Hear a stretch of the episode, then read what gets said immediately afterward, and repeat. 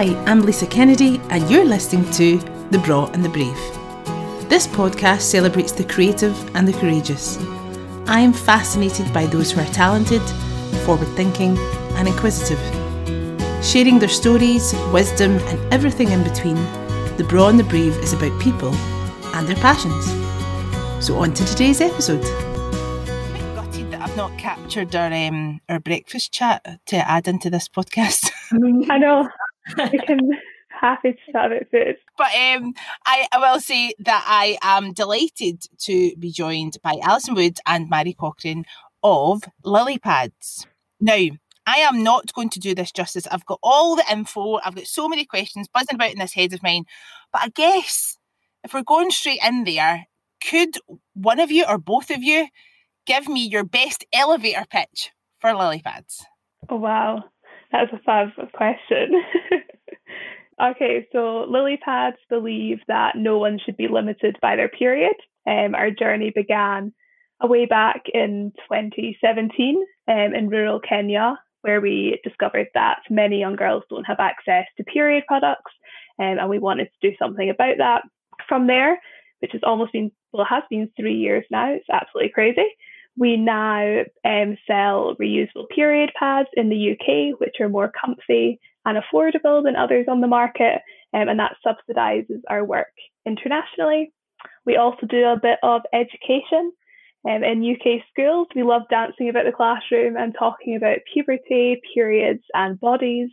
Um, and yeah, that was a very waffly elevator pitch of what we get what up to. Oh, that was perfect. Yeah, I think I discovered you on Mary Lowe's page. Yeah, she's fab. She's one of our, so she's a sustainability influencer who we were working with. And she actually tried her pads, which was amazing to get her kind of network as well. yeah, and she was talking at an event that I'd went to probably very close to, to lockdown, actually, just well, prior to all when it all kicked off. Um, so I've just been following her ever since. And then actually, you're talking about dancing. So I'm a dancer. That's what I do. That I'm a freelance choreographer and dancer. Oh, wow. And she was dancing with one of your lily pads, and I was like, "What is this? What is she yeah. doing? What's she got in her hands?" So it totally worked. Well done. You're oh, well, thank you. absolutely got me hooked in, and I was like, "I need to know more." So I guess before we really get into lily pads, I mean, I'm in awe of what you're doing. I think it's absolutely tremendous. I'm interested to know what your personal and professional backgrounds were prior to creating lily pads. So, Alison, we're coming to you. Uh, so, I was studying economics at university. We did a lot of research on productive labour forces and how you make sure people are trained to be in the workplace that they're in. You can tell by my voice, this is something that can often get very dry and theoretical. And there are moments in me where I'm like, well, fab, but actually, we've got a human there. And I'm also much more of a social person. I'm a grassroots, we can make the change. Why are people not able to do different things? What are their barriers? How do we muck in and make it make something different? And so it's a charity that I'd been working with, my school had supported, that I knew of like the past six odd years. I'd been out to them previously, and when I'd been out previously, they'd asked me to help with their sexual health. Fair to say, 19 year old me was terrible at teaching their sexual health but it gave me a good idea as I was trying to explain to you know 16 year olds everything from periods to condoms to STDs, thinking I can't do this eloquently. How on earth do you not understand it?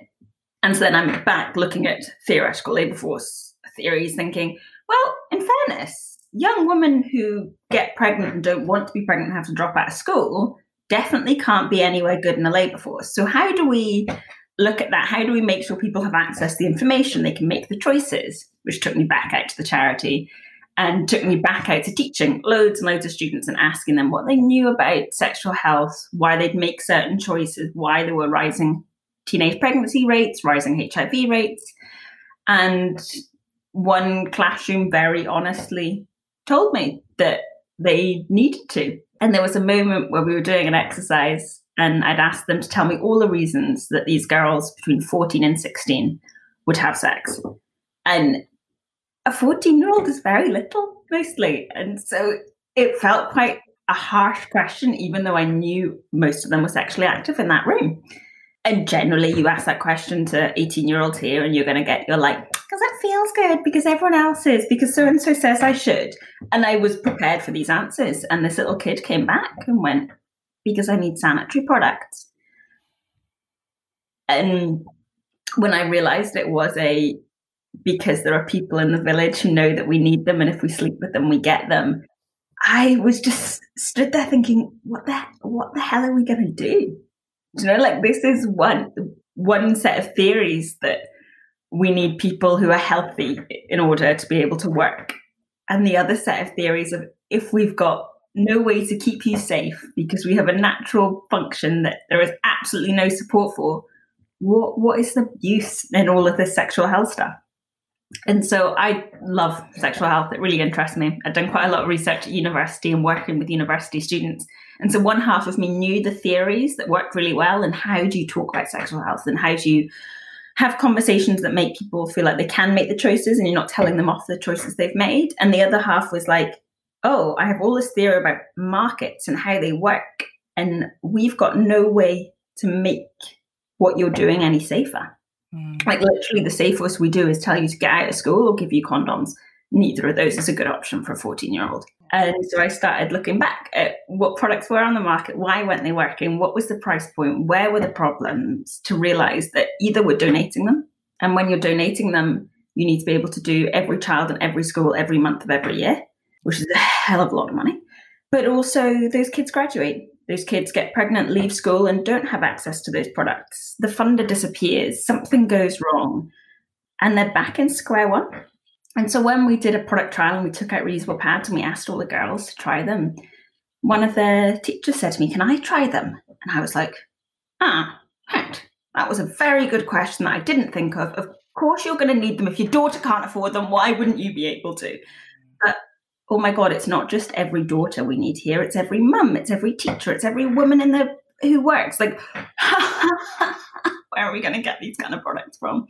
Which is what combined a strong sense of determination, a thing that I've always taken up my own clothes because I'm very small, so I can sew. And so I was something like, oh, I can I can kind of make this product. A good bit of well, we're losing people at 14 and this is ridiculous.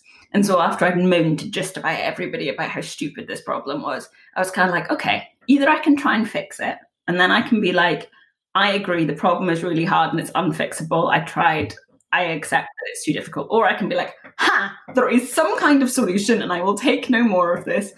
And we chose option B. I'm not sure. Hmm. option B is a drastic, difficult option.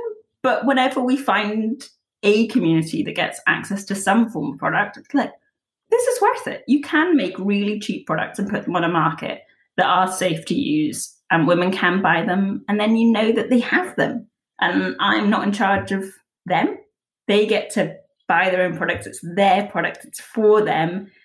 Gosh, like I actually got I, I I'm a bit flabbergasted. I knew that fact because I read that on your website, but you telling me that story, like I actually got quite teary. I'm thinking of the young girls that I work with here in Scotland. And it blows my tiny mind that period poverty exists in this country. But to think of that scenario in Kenya is just mind blowing. It's just heartbreaking. I can't even fathom. So, yeah, I can totally understand why you were compelled to do something. It was like, well, I just have to because the alternative is like, I know this now and I've been witness to it. I need to do something. But yeah, like you're saying, option B is humongous, and we will mm. get there. Mhairi, what about you? So your reaction there is kind of reflective of my reaction to meeting Alison. I met Alison the year after she'd been in Kenya for the second time, like doing her dissertation research, and I met her through university. I was just starting my second year of uni, and seems yeah quite a weird story. Just went along to a society meetup, which was all about trying to create solutions, social enterprise solutions. And I went because my flatmate was a member. It was really not a very exciting reasoning behind going. It kind of embarrasses me. But then through that, heard about uh, the only info I got. Alison wasn't actually at that meeting. The only info I got was a reusable period pad project which just sounded right up my street. I've always been super interested in equality and fighting for change. And like Alison, that, okay, how can we actually make a difference now? What can we do rather than just talking about it and really wanting to get my hands stuck in? And then the first meeting, meeting Alison and her explaining that story to me the exact same way she just explained it, and just feeling exactly like you, completely heartbroken, quite emotional, super frustrated that I actually wasn't aware that something like that is happening. How could a biological function, which half of the population experiences, be causing something like this?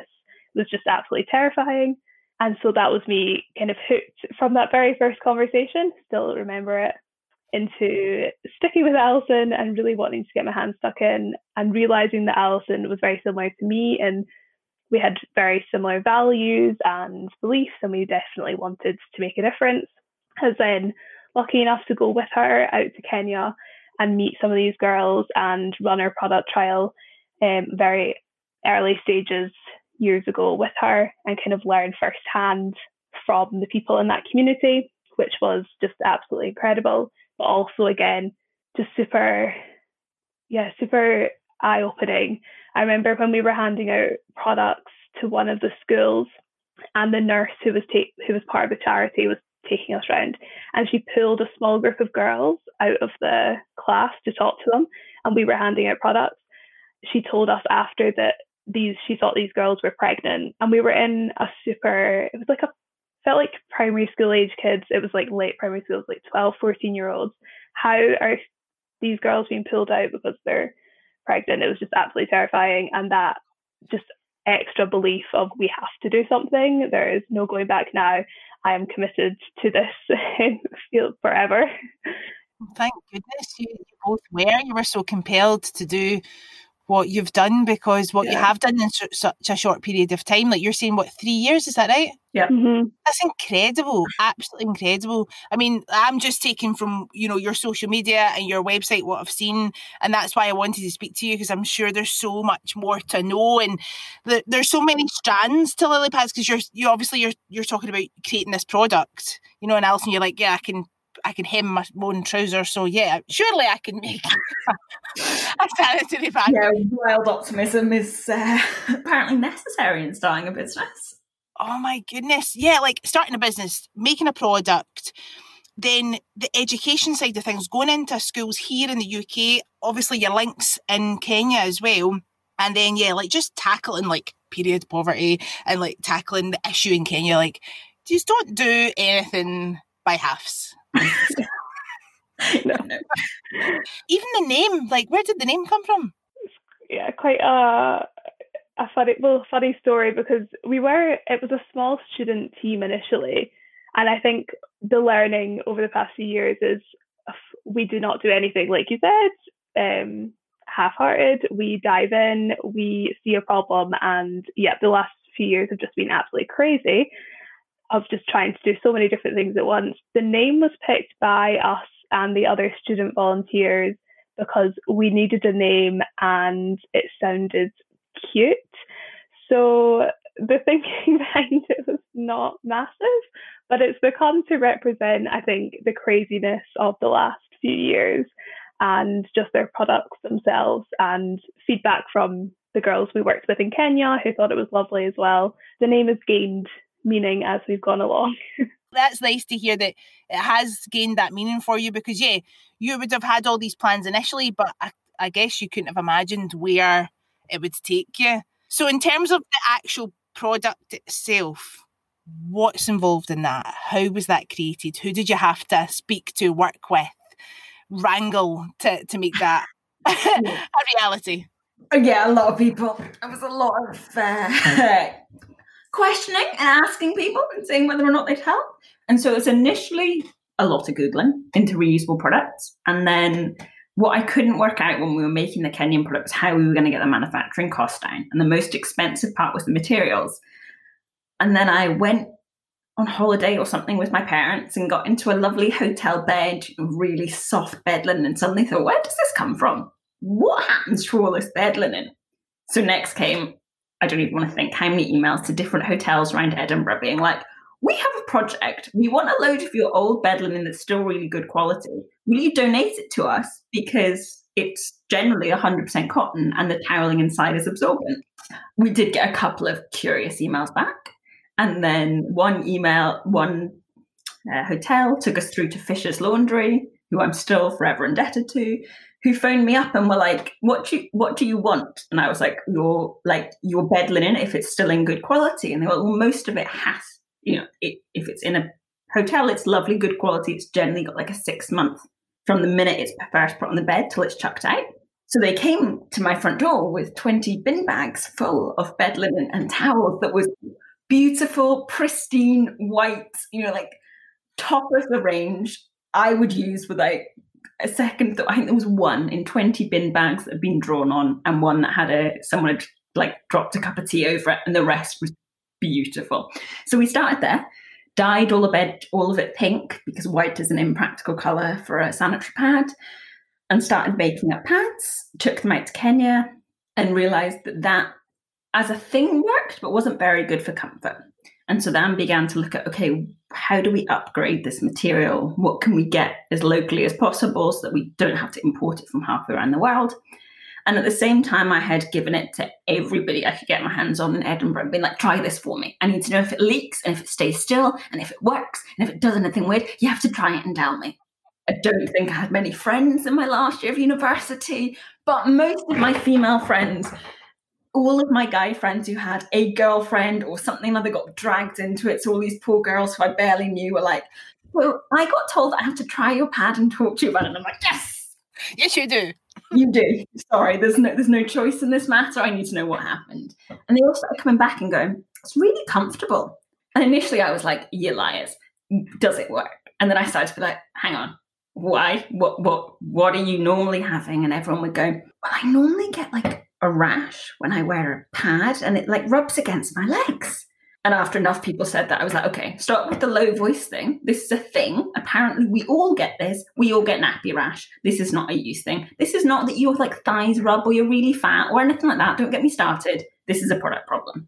And then, oh, I get really itchy, and then I haven't got itchy wearing these. And I'm like, again, not a you thing, product problem. But why have you all got this and why are you none of you talking about it? And it was like because everybody went, Oh, it's a me thing. I was like, it's not a you thing after enough people said it. And then we started going, Can we make this in the UK? And what would it take to make it here? And the one thing everyone consistently went though is it's really comfortable, but I can see it through my jeans. And like I'm okay, I'm product testing it for you, but I'm not wearing a product you can see through my jeans. And I was like, right, how do we get them thinner? And I started looking at all the other reusables and thinking, this is a really common problem that our reusables are quite thick and they have to be, they have to be absorbent. And so that took me on a lot of research. Pretty much anyone I spoke to had any textile background, I'd be like, so what do you think are like absorbent types of materials and what kind of materials work? And having said this to enough people, someone who's in like the manufacturing institute was like, oh, I've just had a PhD student who was researching absorbent materials. I could give her a call.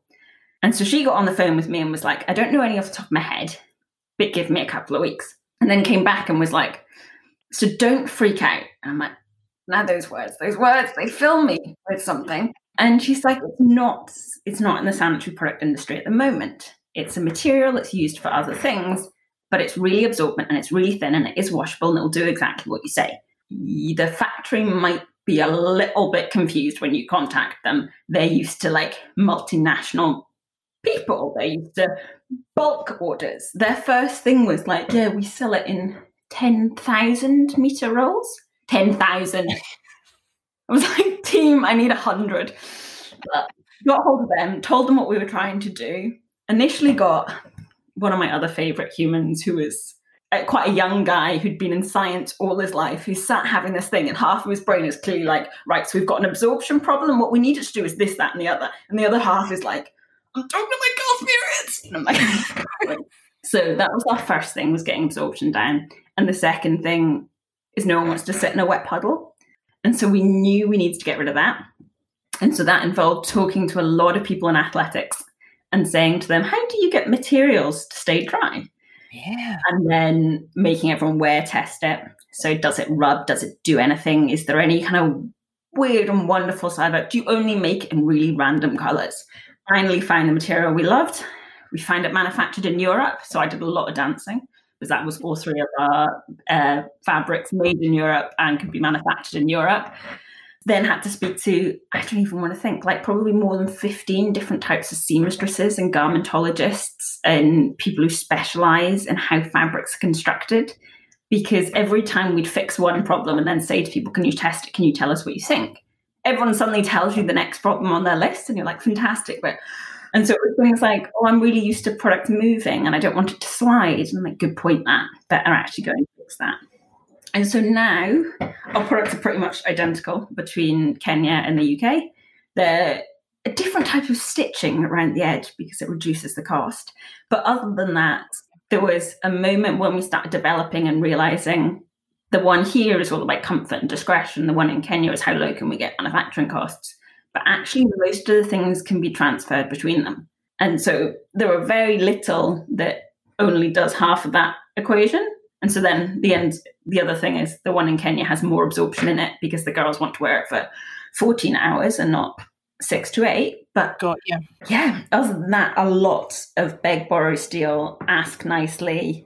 But you're just obviously not scared to do that. You were just on that train, so passionate, and you were like, "This has to be a thing. I know it can be."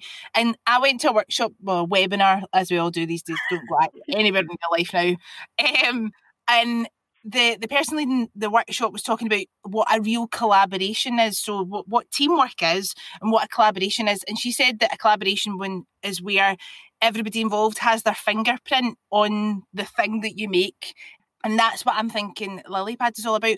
Think of all those people that trialed all those conversations you had with all the experts about absorption and about fabrics, and they've all had a fingerprint in making Lilypads an actual thing.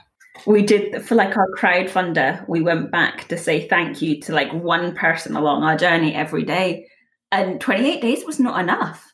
Earlier on, we mentioned that there are many strands to lily pads. So the whole education part of it and going into schools and speaking to people about periods and about lost my words puberty that, that yeah, fun word puberty That's the one. enthusiasm. well, to be fair, Alison, you were saying about people talking in hushed tones. Yeah. Why, why are we still whispering? It happens to a lot of people every single month. Why are we still whispering about it? Yeah, and I think back to being at school mm. and I remember the the period puberty chat was not great. I mean, they did their best, but it was like a video. It was an actual video that went in, like a VHS that went into the yeah. telly, the telly that used to wheel out. I remember actually being terrified about this chap because you know it's all like the hush tones and whispers, and you're hearing all sorts of like horrific things before anybody tells you anything that's actually true. And uh, yeah, we watched this video, and I was actually physically sick.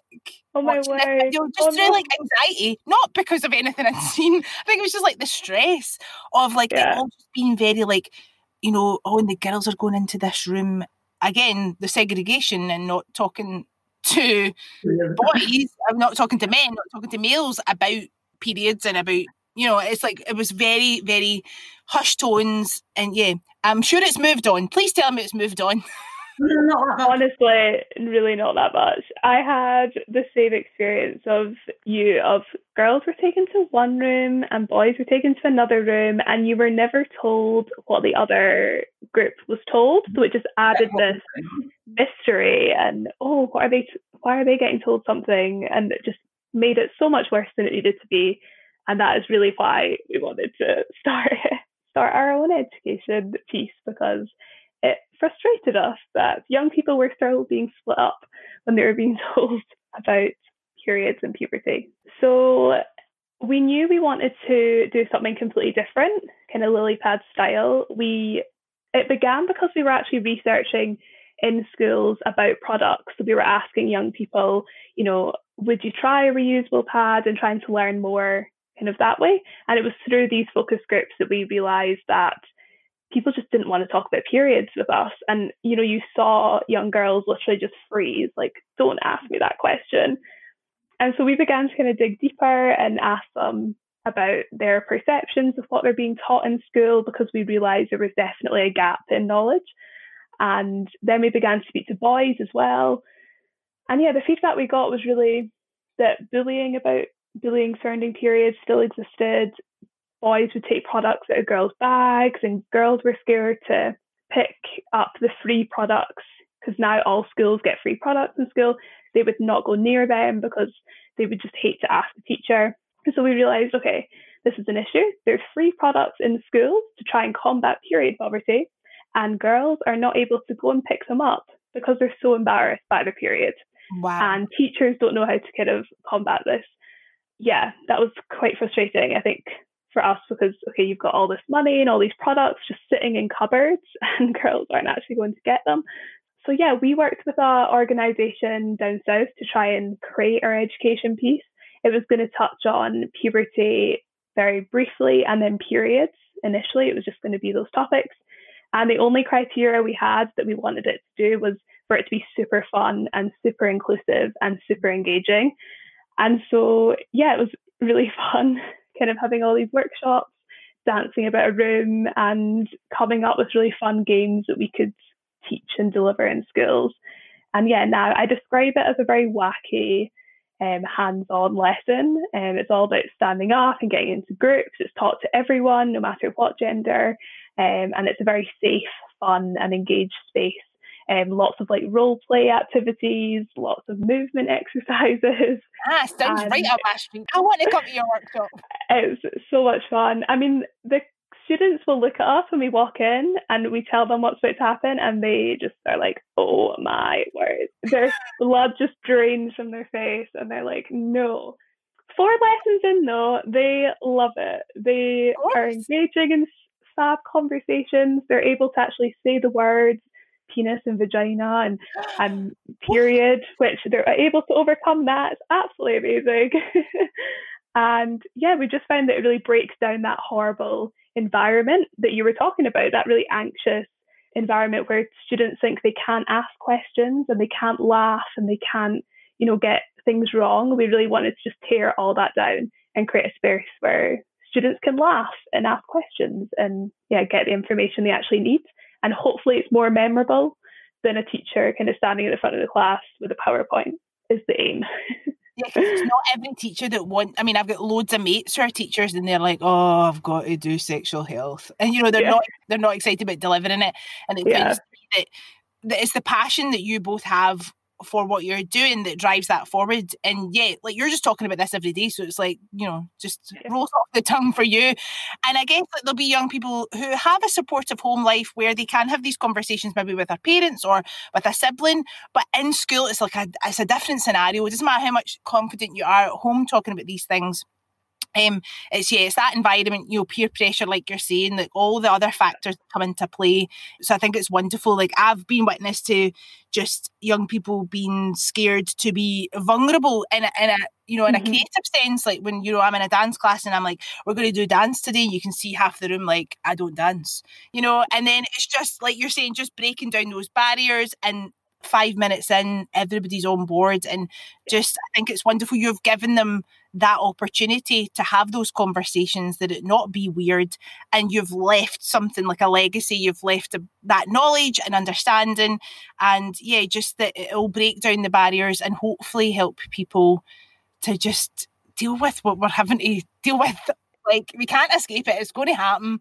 So yeah, yeah. I, I think it's. I, I'm. I can't gush enough about what you're doing. I think it's amazing. Okay. So education, creating the pads. I guess like that. That's not it. Then you're like we've not like right. We've sussed it. Great. Like I'm sure there's so much that's still ongoing. Like what are you in the middle of just now, Alison? So our UK pads are arriving early next week, so we get to dispatch all the crowdfunder ones. I'm gonna be so Yay. excited. And so lots of publicity, website optimizing, making sure people understand when they land what's actually meant to happen is one half of it. And the other half I love is now working with all the international charities that find us. I pause because part of me every time wants to be like, how did you do this? Like, see, like I'm very proud that you navigated towards me. Now, how did you? But we got all of our international pads in last week. I'm not sure I'm meant to say this, but they were beautiful, and I was really proud of them. you know, period pads and maybe like, they're really beautiful guys. But um, I'm and sure so, they are. I believe you. They're so much better than they were three years ago as well, which makes me very happy. They're jetting out now to Malaysia and Cambodia, where we've got a partner charity in both who are going to be giving out the pads to their women, but also training up some of the women they support to sell the pads. They can go and sell them in communities and in schools and in churches, but they always end up there. And then we've got about four, five now, different other countries and partners that are waiting on products or we're doing some part of regulatory training, finding the right people to get products out to them because as soon as we started talking about the international, became very obvious that Kenya was not the only country. Sadly, I really kind of wish they were, but they're really not. So yeah, so much work now on finding the partners and getting things in place so that we can start sending out products and getting community set up. But it's also this is the part I love because I'm like, you know, impact there instantly. Yes, we can solve that problem. You email me and go, we've got 100 women who we support in one aspect or another and we know that they can't afford period products. And i'm like my jam. We have them here. Where do you want them? How do we do this? And they go like oh well someone said to me we've loads of training manuals. I'm like how do you talk about periods? Especially when here if i'm telling you something about periods with puberty you've got a doctor to back you up quite easily and you've got internet. And if you haven't got either of those it suddenly becomes like hang on, how can you actually prove and how does what you make make sense? So we do lots of work on how do you actually explain what a period is so that it makes sense. And people going like, can I translate this? And I'm like, yes, do whatever you like to. Please send me a copy I have it for next time. But like, but it's just nice reading back some of the responses that people have and the learnings that we have every time we try and enter a new country and the moments of like, oh, this is something that one community act differently towards. So the community in Malaysia got in touch and they went like, please don't talk to us about internal products. We know they like cups and tampons. We know they exist. They sound really cool, but they don't work for women here. That you're putting something inside you that's not okay. That's and so the cultural barriers there. Just leave it. And I was like, cool. I'm never going to tell you that I disagree, and I think you need to tear down a culture. But like that exists. Let's let's focus on the problem we have right now, and we can deal with other things later. Let's get pads going. What can we do this very second, and not ten years down the line? So yeah, lots of international and an awful lot of packing boxes next week. But it's going to be with happy music, so I'll be down for that anyway. Yeah, I'm just thinking about like women here in the UK who are like you're saying like all those things that people were just putting up with and are putting up with with nappy rash and being able to see a pad through your clothes and and then just that aspect of you know sustainability and being eco-friendly and reusable. I think people are just like ah and I, this comes up a lot in the podcast and understand like the world's problems sometimes feel like so mammoth that people are like well what can i do and you're mm-hmm. like, no, no, no, you can actually do lots of things.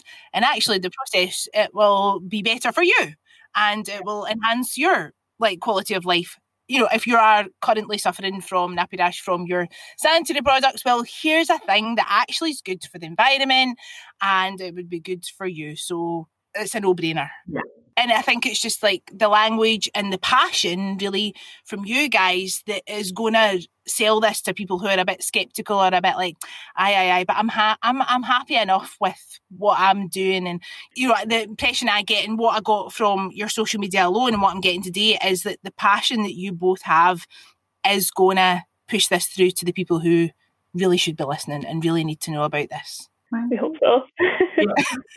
and like you didn't have enough to do, you then decided to start a podcast.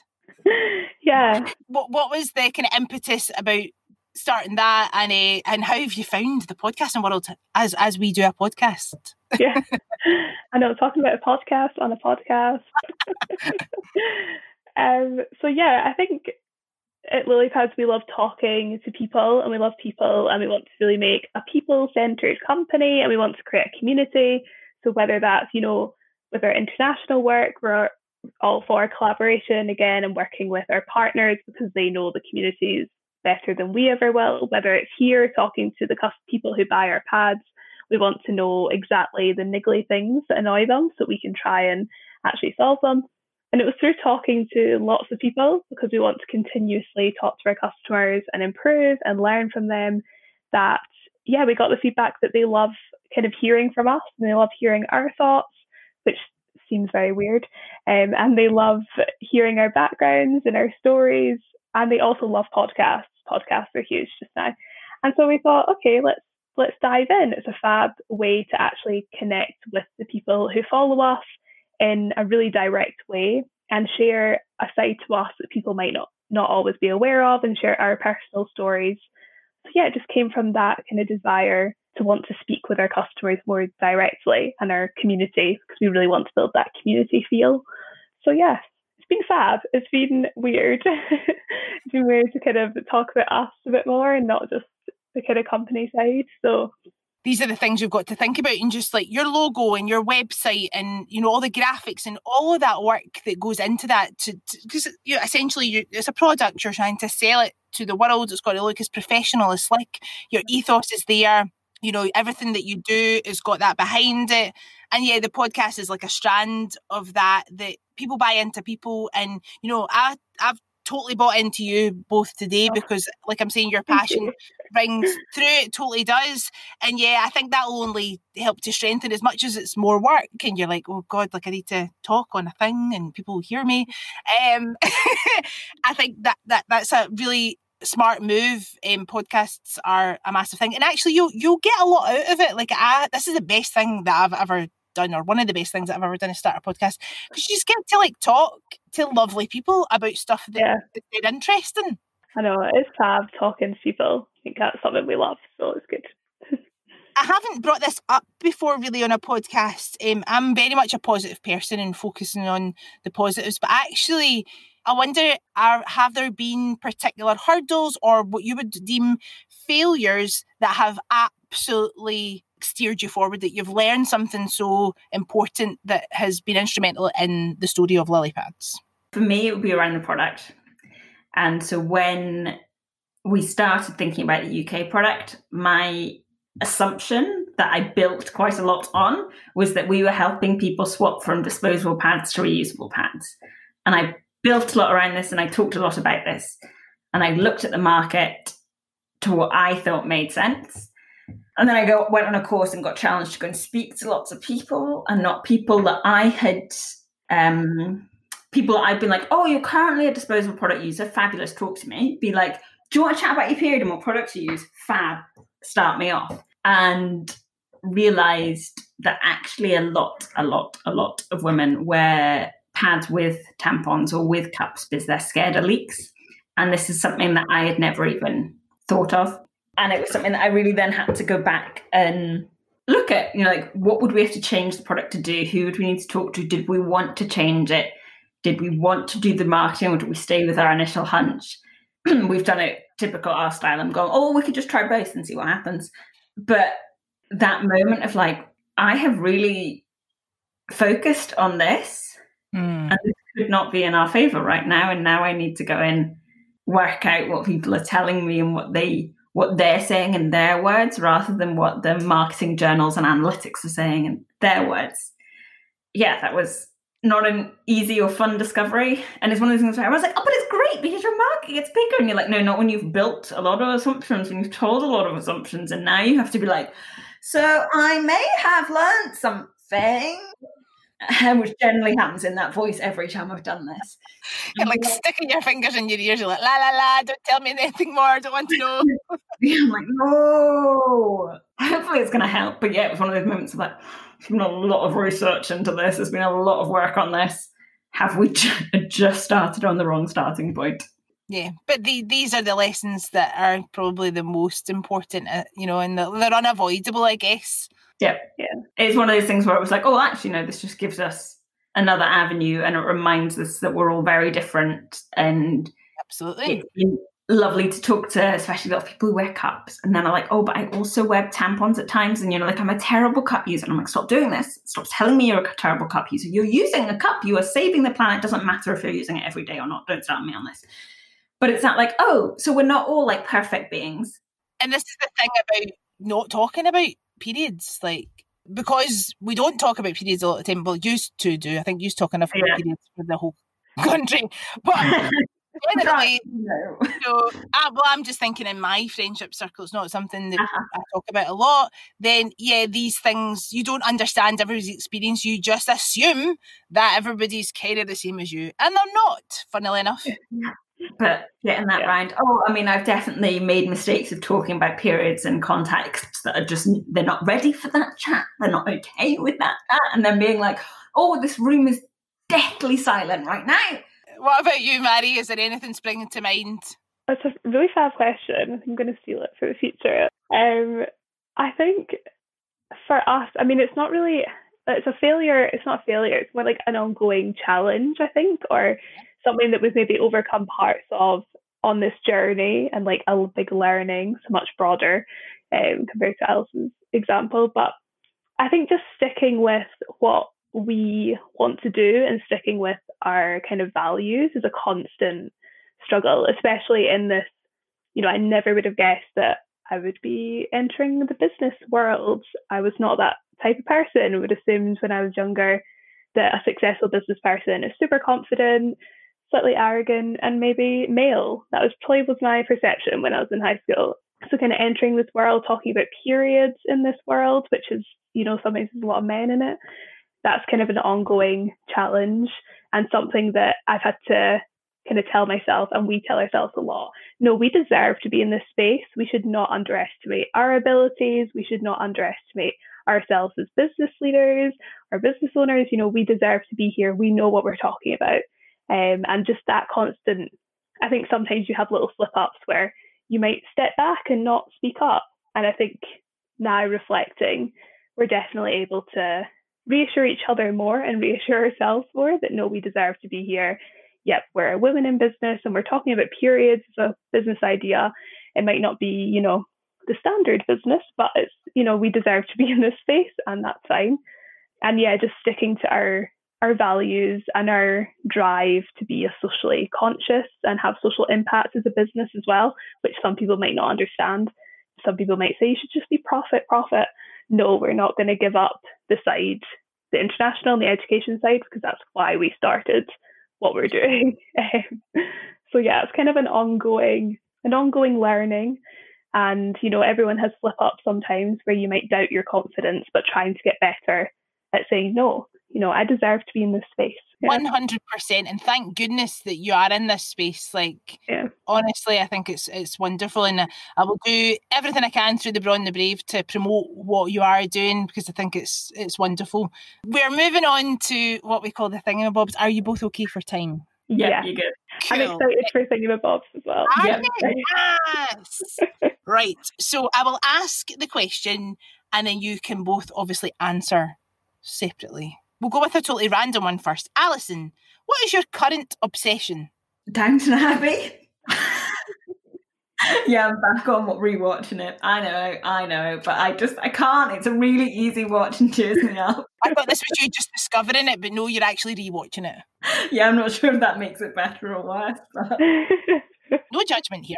it's just very light-hearted ridiculousness. Well, I think with all the work that you're doing, a wee bit of lightheartedness is allowed for sure. Yeah. Mhairi, what about you? Mine's just well, we're going to seem like TV obsessed, but my obsession just now is definitely rewatching again Gilmore Girls. I've just got re-obsessed with Gilmore Girls. It's just so wholesome and so like yeah, it's so easy watching. I only watched and I binge watched it last year, The Gilmore Girls, in entirety for the first time. Yeah, I was quite late to it as well. My friends like forced me to watch it. It's so good. I just yeah, I want to be Lorelai and I want to live in Stars Hollow and yeah. They actually don't do any work. They just They get just get coffee. coffee. Yeah, we just get coffee all the time and eat burgers, and they eat so much all the time, but and do no exercise. But they're Yes. so so yeah. I don't understand. They seem so healthy. Right, here's one. I mean, it's a pretty standard question for kind of one of these lists, but um, who would be your three dinner party guests? Now, this actually could be, you know, if, if Lily Pads were going to host a dinner party, Alison, you can have three, Mhairi, you can have three. But yeah, I'd be interested to know, like, if Lily Pads could have a dinner party, who would you invite? oh wow. Uh, I know straight off the bat, Emma Watson would be one of them.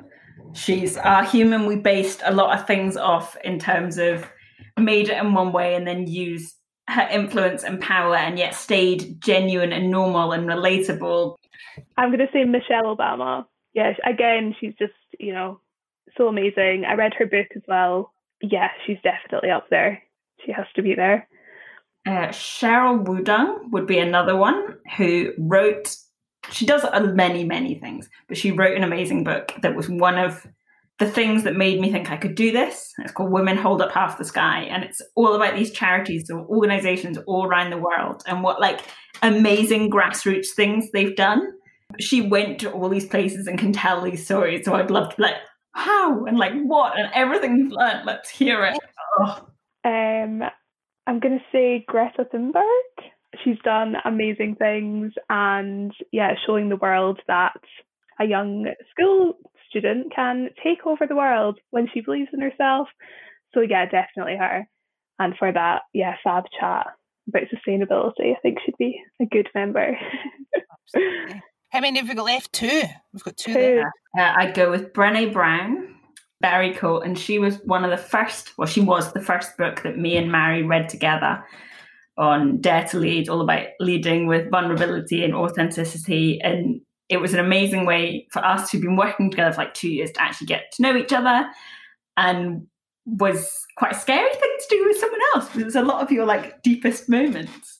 And i'd love to be able to be like again what have you learned? What she has such an amazing way of talking and sharing her information.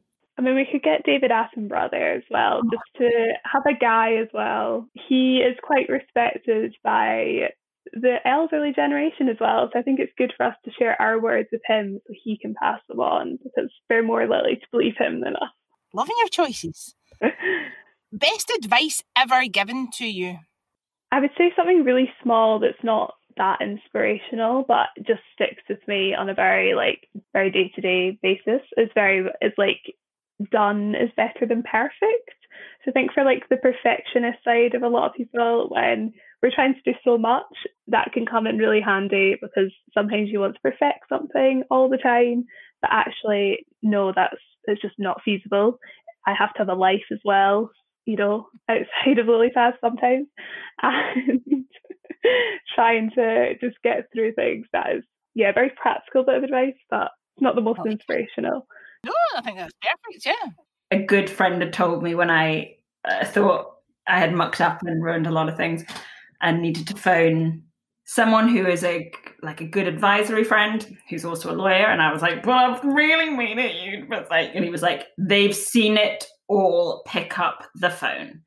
And that stays with me now for whenever I'm like, I have made the biggest mistake known to man. No one has ever made something bigger or stupider than me. And I'm like, nah, wait for it. I am sure someone can top me if I take it to a professional. And sure enough, he was like, You've done what? That's nothing, Alison. Breathe. Is like response literally nothing is going to end. We can sort this. And I was just like, you have no idea. so, as a catastrophizer, I'm totally there with you. So I should listen to that advice for sure. I can't thank you both enough for coming on the Braw and the Brave. You are truly Braw Brave in what you are doing, and I see a bright future for everything that you're doing because the passion and you know just like the good that you want to do shines through and it's obviously just woven in to every stitch of of those beautiful beautiful pads.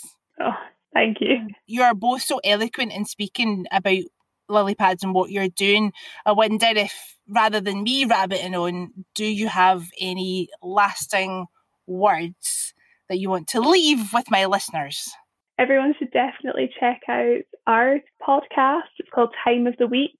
It's a time of the week where we sit down and chat about everything from periods to feminism to running a business to general lifestyle and our experiences. So yeah, it's very friendly, friendly space. So feel free to join and then join our community. The link will definitely be in the show notes of this podcast. Amazing our pads and our international side is live. So if you're someone that currently dislikes their pad, I've spoken to many women. I really, really, really, really hope we've solved the problem. And if not, can you message us so I can start looking into it? And if you know of international charities or partnerships, or you work halfway around the world, or you're one of the many women in the UK that fly out to countries with pads full of bags full of pads, can you drop us a line? Because we'd actually really like to help. And it just makes me smile how many suitcases go around the world with pads because someone knows someone who needs them. And we're here to help.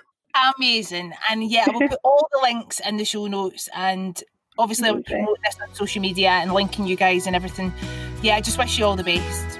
Oh, thank you so much.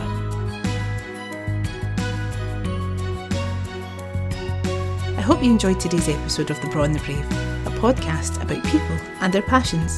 Join us next time for more insight and inspiration from my wonderful guests. Bye for now.